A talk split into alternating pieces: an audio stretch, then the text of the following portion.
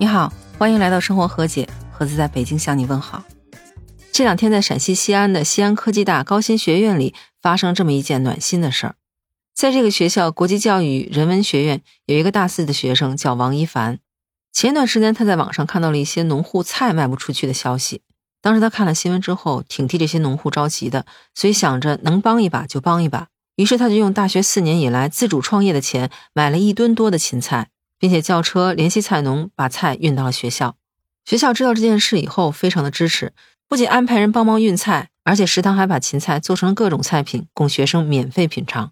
新闻一出，引起了很多网友的关注，也是一度冲上热搜。很多网友在新闻下面给王同学点赞，觉得他这种行为既帮助了农户，也回馈了学校，而且能遇到这么暖心的学校，真的是非常的赞。比如说，一个来自安徽的网友就留言说：“一吨芹菜两千不到。”佐料和配料比菜都贵，学校能这么支持，真的是不错了。看到这个新闻，我也觉得是非常的正能量，真的是不仅帮助了蔬菜滞销的农户，而且在学校的帮助下，让每一个吃到免费蔬菜的同学都感受到了爱心的温暖。而且最关键的是，这个助农的钱还是王同学自主创业的钱。虽然一吨芹菜的价格可能并不是非常的高，但是他这种行为确实是难能可贵。今年因为一些特殊的原因，很多地方都出现了蔬菜滞销的情况。因为各种原因，大客户没有办法到当地去收菜，而且运输蔬菜的渠道也都被阻塞，农民们又没有配送的能力，所以很多蔬菜都烂在了地里。比如说前段时间，山东曹县菜农在地里毁菜的视频就引起了很多人的关注。在采访中，合作社的菜农说，一斤菜才赚一两毛钱，雇一个人收菜，人工费就要几十块钱，菜卖不出去，也雇不起人收，只能打烂在地里。为了能赶上冬小麦的种植时间，所以农民只能忍痛把自己辛辛苦苦种出来的十万斤蔬菜这样毁在了地里。而这样的事情还不仅仅发生在山东、河南、甘肃、河北这些地方，都纷纷出现了蔬菜滞销的情况。比如说，素来有蔬菜之乡的河南省汝州市纸坊镇，这个镇子里一共有三十七个村，有二十八个都是种菜的，全镇蔬菜的种植面积可以达到两万多亩，每年可以生产各种蔬菜三十万吨以上。而最近这段时间，纸坊镇的农户们所种的白菜、萝卜、菠菜这些蔬菜，大部分都出现了滞销的情况。我不知道您是不是还记得，在两年前武汉疫情最严重的时候，曾经有一个河南的农户，当时组织了三百多名村民，在冰天雪地里干了三天，拔出了十万斤的大葱，驰援武汉。那个时候，大家亲切地管他叫“大葱哥”。而这位大葱哥所在的村子，也是因为这些原因，有五十万斤的大葱滞销。在这种情况下，没有办法。作为党支部书记的大葱哥朱德林只好向媒体求助，而令人感动的是，当媒体报道传播这件事情之后，全国有三百多个人添加朱德林的微信，而这里面有一两百人都是武汉的市民。在采访中，大葱哥说，有不少的湖北朋友给他打电话、发短信，或者是直接在微信上转账来买他们的大葱和白菜，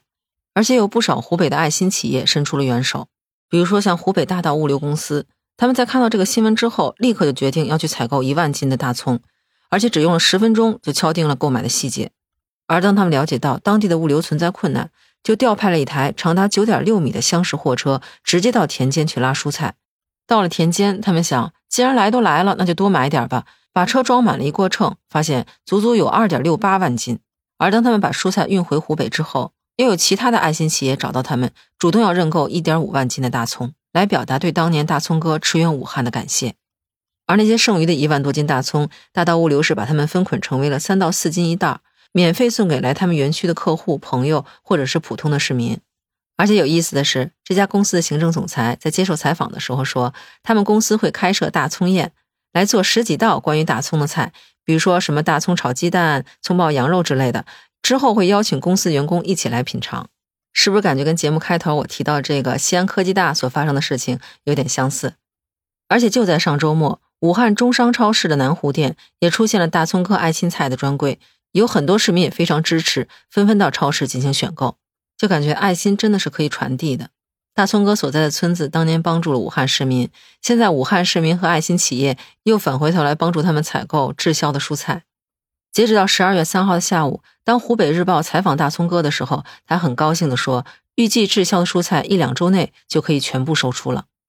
从某种角度上来讲，大葱哥是幸运的，因为当年他的善举，也因为武汉人民的知恩图报，他们村子滞销蔬菜的问题已经基本上解决。而除此之外，这段时间也发生了很多爱心助农的事情，比如说上周在河南商丘就有一个企业，为了解决菜农的滞销问题，他们采购了二十多万斤蔬菜，然后免费送给当地四千五百多名环卫工人。就连我们最可爱的人消防队员们也出现在了采购的路上。河南洛阳偃师区消防救援大队在了解到当地菜农蔬菜滞销的情况之后，组织队员开车前往采购，不仅是帮助菜农收菜、搬菜和运菜，一次性就采购了六千六百斤。而且为了更好的帮助当地菜农销售，他们还在朋友圈里主动推介当地的蔬菜。截止到十一月底，他们已经累计帮助菜农销售了蔬菜近万斤，也是解了菜农的燃眉之急。而在助农队伍里，不仅有爱心企业、可爱的消防队员，还有普普通通的爱心市民们。在陕西西安，就有这么一个普通饭店的老板，收购了五十吨的滞销大白菜，并且免费发给市民。在接受采访中，他说：“他从小是农村长大的，看到地里的白菜没有人收购，非常的心疼。因为今年疫情的原因嘛，所以其实做餐饮的人真的也挺难的。但是他说，虽然餐饮人难，他觉得农民兄弟更难。他去年其实就参与了一些公益活动。”当时是组织了一些餐饮人收购了将近二百吨的蔬菜。那么今年其实他是希望能够通过这种赠菜的活动把爱心传递下去。和这位老板一样，曾经在上海疫情期间为被困的货车司机免费做饭的漂流哥，这一次也加入了助农的队伍。但是他助农的方式有点特别。漂流哥的原名叫赵占胜，他住在河南洛阳。他了解到河南洛阳鲁阳三屯的一个老乡家里种了一万多斤的石榴滞销。老乡知道漂流哥的粉丝多、人气旺，所以就找他帮忙。漂流哥本身就是非常热心的人，所以大晚上就装好了车，第二天早上六点就拉着车摆地摊帮他卖石榴。结果卖着卖着，城管来了。漂流哥心想：完了，肯定卖不成了。这不仅卖不成，没准还得被没收了。结果当漂流哥把事情的始末缘由告诉城管之后，城管的工作人员不仅没有没收他的石榴，还帮他们找到了一个合适摆摊的地方，并且亲自把东西搬过去帮他们摆好。不仅如此，他们每一人还买了一袋子石榴带回家。当然，在助农的队伍里，肯定少不了媒体的身影。有很多媒体和自媒体人都加入了助农队伍。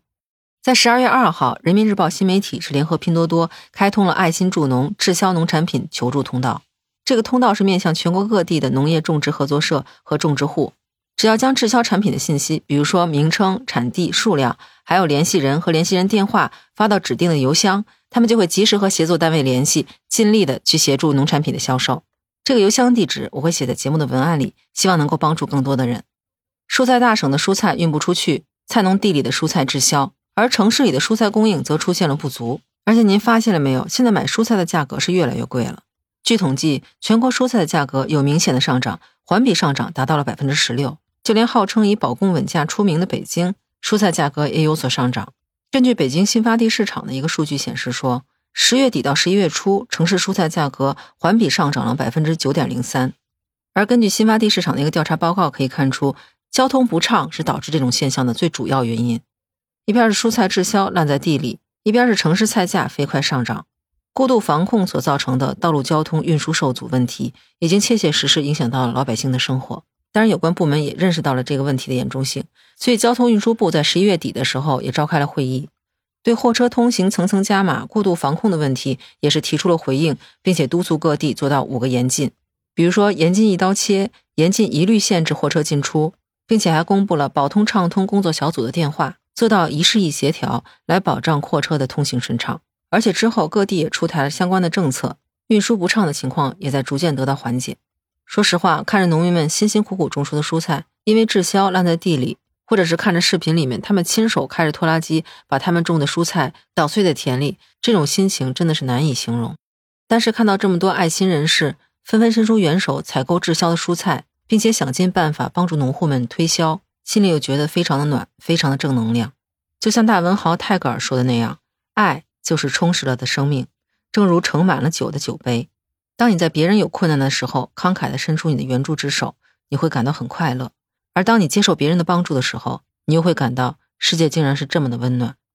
不知道您对这期节目有什么看法？您身边有这种爱心传递的事情发生吗？欢迎在评论区告诉我，咱们在评论区接着聊。如果你喜欢我的专辑，欢迎订阅评价，也非常感谢那些给我以往节目点赞和评论的朋友，你们的支持是我前进路上最大的动力。